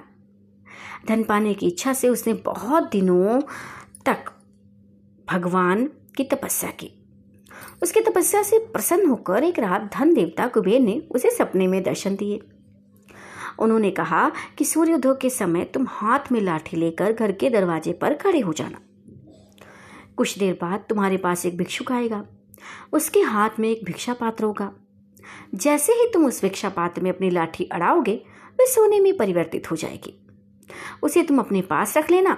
ऐसे दस दिन करने से तुम्हारे पास दस सोने के पात्र हो जाएंगे, जिससे तुम्हारे जीवन भर की दरिद्रता दूर हो जाएगी। अब रोज सुबह उठकर चूड़ामणि वैसा ही करने लगा, जैसा कुबेर ने सपने में बताया था। एक दिन उसे ऐसा करते हुए लालची पड़ोसी ने देख लिया। बस उसी दिन से चूड़ामणि का पड़ोसी नित्य प्रति किसी भिक्षु की प्रतीक्षा में अपने घर के दरवाजे पर लाठी लिए खड़े रहता। बहुत दिन बाद अंततः एक भिक्षुक उसके दरवाजे पर भिक्षा मांगने आया। पड़ोसी ने भिक्षापात्र पर डंडा छुआया पर वह सोने में नहीं बदला। अंत में उसे गुस्सा आया और उसने आप देखा न था भिक्षुक पर प्रहार करना शुरू कर दिया। थोड़ी देर में भिक्षुक के प्राण पखेरु उड़ गए। उसके इस कर्म की सूचना राजा तक पहुंची। राजकर्मचारी उसे गिरफ्तार कर राजा के सामने ले गए। अभियोग सिद्ध किया गया। लालच ने पड़ोसी को मौत के मुंह तक पहुंचा दिया। समाप्त। नमस्कार, सूर्य नीति में आप सबका स्वागत है। आइए चलते हैं उत्तर प्रदेश की एक और लोक कथा की तरफ, जिसका नाम है जमींदार और उसकी कटार। आइए सुनते हैं मेरे साथ, यानी आपकी अपनी नीति के साथ। सिर गिरधारी लाल कालीवन गांव का जमींदार था। उसके पास उसके पास ढेर सारे खेत थे जिन पर काम करने के लिए उसने बहुत से मजदूरों को बहाल कर रखा था। वह कंजूस था, लेकिन धन जमा करने वाला सामान्य कंजूस नहीं, बल्कि धन खर्च करते समय उसे कंजूसी करने में बड़ा मजा आता था। वह मजदूरों को पूरी मजदूरी नहीं देता या किसी बहाने से दूसरे दिन पर टाल देता था। बेचारे गरीब मजदूर इसलिए चुपचाप रह जाते थे कि कहीं और उन्हें शायद काम न चले। चालाक सेठ किसी शुभ दिन या त्योहार के दिन का इंतजार करता और उस दिन मजदूरों को बुलाकर उनकी मजदूरी का केवल एक हिस्सा ही देता। वह भी इसलिए दे देता था ताकि मजदूर उसे गाली गलौज ना दे। मजदूर बेचारे इसलिए चुपचाप थोड़ा सा खुश हो चले जाते, कम से कम एक दिन तो उन्हें भर पेट खाना मिलेगा, और ये आशा लगाए रहते कि एक दिन सेठ उनका सारा बकाया तो चुकाएगा ही। आखिर वह इतना गरीब तो नहीं हो जाएगा कि उनकी मजदूरी ही ना दे सके, क्योंकि उसके पास तो काफी धन है। एक दिन गिरधारी लाल शहर के महावरी घाट में मवेशी खरीदने गया, क्योंकि उसकी गायें अब उतना दूध नहीं दे रही थी जो सबके लिए काफी हो। बाजार में उसने दो गायों को पसंद किया और मोल भाव कर दाम तय किया। अचानक उसे याद आया कि पैसों की उसकी मखमली थैली घर छूट गई। अब वह दुविधा में पड़ गया। वह सौदे को हाथ से जाने देना नहीं चाहता था। वह जानता था कि मवेशी का सौदागर कल तक इंतजार नहीं करेगा और किसी के हाथ गायों को बेच देगा। उसने सोचा कि उसे किसी न किसी तरह पैसों का जुगाड़ वहीं करना होगा ताकि उसी दिन गायों को ले घर ले जा सके। गिरधारी लाल किसी महाजन की तलाश करने लगा। बाजार के पास ही उसे एक महाजन मिल गया, लेकिन किसी जमानत या सुरक्षा के बिना उधार देने को तैयार नहीं था। सेठ के पास उस समय सोने की मूठ वाली कटार थी जो उसके दादा ने भेंट में दी थी। घर से बाहर जाते समय डाकुओं के डर से वह इसे हमेशा अपने पास रखता था। सेठ गिरधारी लाल ने अपनी कटार दिखाते हुए महाजन से कहा कि हमारी पुश्तैनी कटार हमारे दादा की भेंट है। ये हमारे लिए अमूल्य है, साथ ही इसकी मूठ सोने की है, लेकिन लाचारी है, इसलिए इसकी जमानत मैं देने को तैयार हूँ। महाजन कटार की जमानत पर उसकी जरूरत भर ऋण उसके जरूरत भर ऋण देने को तैयार हो गया। गिरधारी लाल ऋण लेकर और कुछ दिनों में ऋण लौटाकर कटार वापस ले जाने का वादा करके बाजार चला गया और उन गायों को खरीदकर उन्हें एक युवक की सहायता से अपने गांव ले आया। गिरधारी लाल कई सप्ताह बल्कि कई महीनों तक महाजन को ऋण चुकाने नहीं गया। महाजन धीरज के साथ इंतजार करता रहा और सोचता रहा कि सोने की मुठ वाली कटार को क्या करे। क्या उसे बेचकर सूद के साथ ऋण का पैसा वसूल कर ले? लेकिन महाजन से कटार कौन लेगा? उल्टा कोई देख लेगा तो जितने लोग उतनी तरह की बातें बनाएंगे और उसकी प्रतिष्ठा धूल में मिल जाएगी। इसलिए वह चुपचाप रहा। उसने जमींदार के पास अपने नौकर को भेजने का निश्चय किया। जब नौकर जमींदार के घर आया तो वह घर पर नहीं था। नौकर वापस चला गया। कुछ दिनों के बाद उसे फिर जमींदार के पास भेजा गया, किंतु इस बार भी वह जमींदार से मिल नहीं पाया क्योंकि वह बीमार होने के कारण सो रहा था। जमींदार के नौकरों ने महाजन के नौकर को वापस भेज दिया। महाजन इस आशा से कि जमींदार मेरे नौकर के जाने का संदेश पाकर ऋण लौटाने के लिए स्वयं आ जाएगा, कुछ और दिनों तक धैर्यपूर्वक सब सहता रहा। उसके बाद निराश होकर उसने एक योजना बनाई। जब अगली बार नाई सुखराम उसके बाल काटने आया तब उसने उसे सारी कहानी बता दी और साथ में ये भी कहा कि उसकी कटार कहीं गायब हो गई है। अच्छा ये होगा कि जमींदार ऋण वापस कर अपनी कटार ले जाने लेने ना आए। महाजन जानता था कि नाई खबर फैलाने में माहिर होते हैं और उसके द्वारा शीघ्र ही ये खबर सब तक पहुंच जाएगी कि जमींदार ने ऋण अभी तक नहीं चुकाया है और महाजन को जमानत में दी हुई उसकी सोने की मठ वाली कटार गायब हो गई है। सचमुच हुआ भी ऐसा ही। ये खबर आसपास के गांव में सब जगह फैल गई। जब वह नाई बाल काटने के लिए जमींदार के घर आया तब उसने ये खबर उसे भी सुनाई। गिरधारी लाल को अब तक इस बात पर शर्म महसूस नहीं हुई थी कि उसने महाजन का ऋण नहीं चुकाया, क्योंकि इस रहस्य को उसके अलावा कोई नहीं जानता था। लेकिन अब उसने अनुमान लगाया कि बहुत से ग्रामीणों और उसके ऋण के बारे में पता लग गया होगा, इसलिए उसने अपनी प्रतिष्ठा बचाने के लिए निश्चय किया कि वह महाजन के पास जाकर ये कहेगा कि पैसे वापस लेने हैं तो मेरी कटार लौटा दो। यद्यपि उसे पूरा विश्वास था कि उसे एक पैसा भी खर्च नहीं करना पड़ेगा, क्योंकि कटार खो जाने के कारण महाजन उसे लौटा नहीं सकेगा। फिर भी वह महाजन के पास काफ़ी पैसे लेकर गया। महाजन के घर पर जब जमींदार को ये बताया गया कि उसकी कटार की चोरी हो गई है तो उसने खूब को हल्ला मचाया। कैसे किसे विश्वास होगा कि महाजन जमानत के लिए कटार रखेगा? उसने ऊंची आवाज में चिल्लाते हुए कहा। उसने सावधानी पूर्वक सोने के दस्ते की चर्चा नहीं की।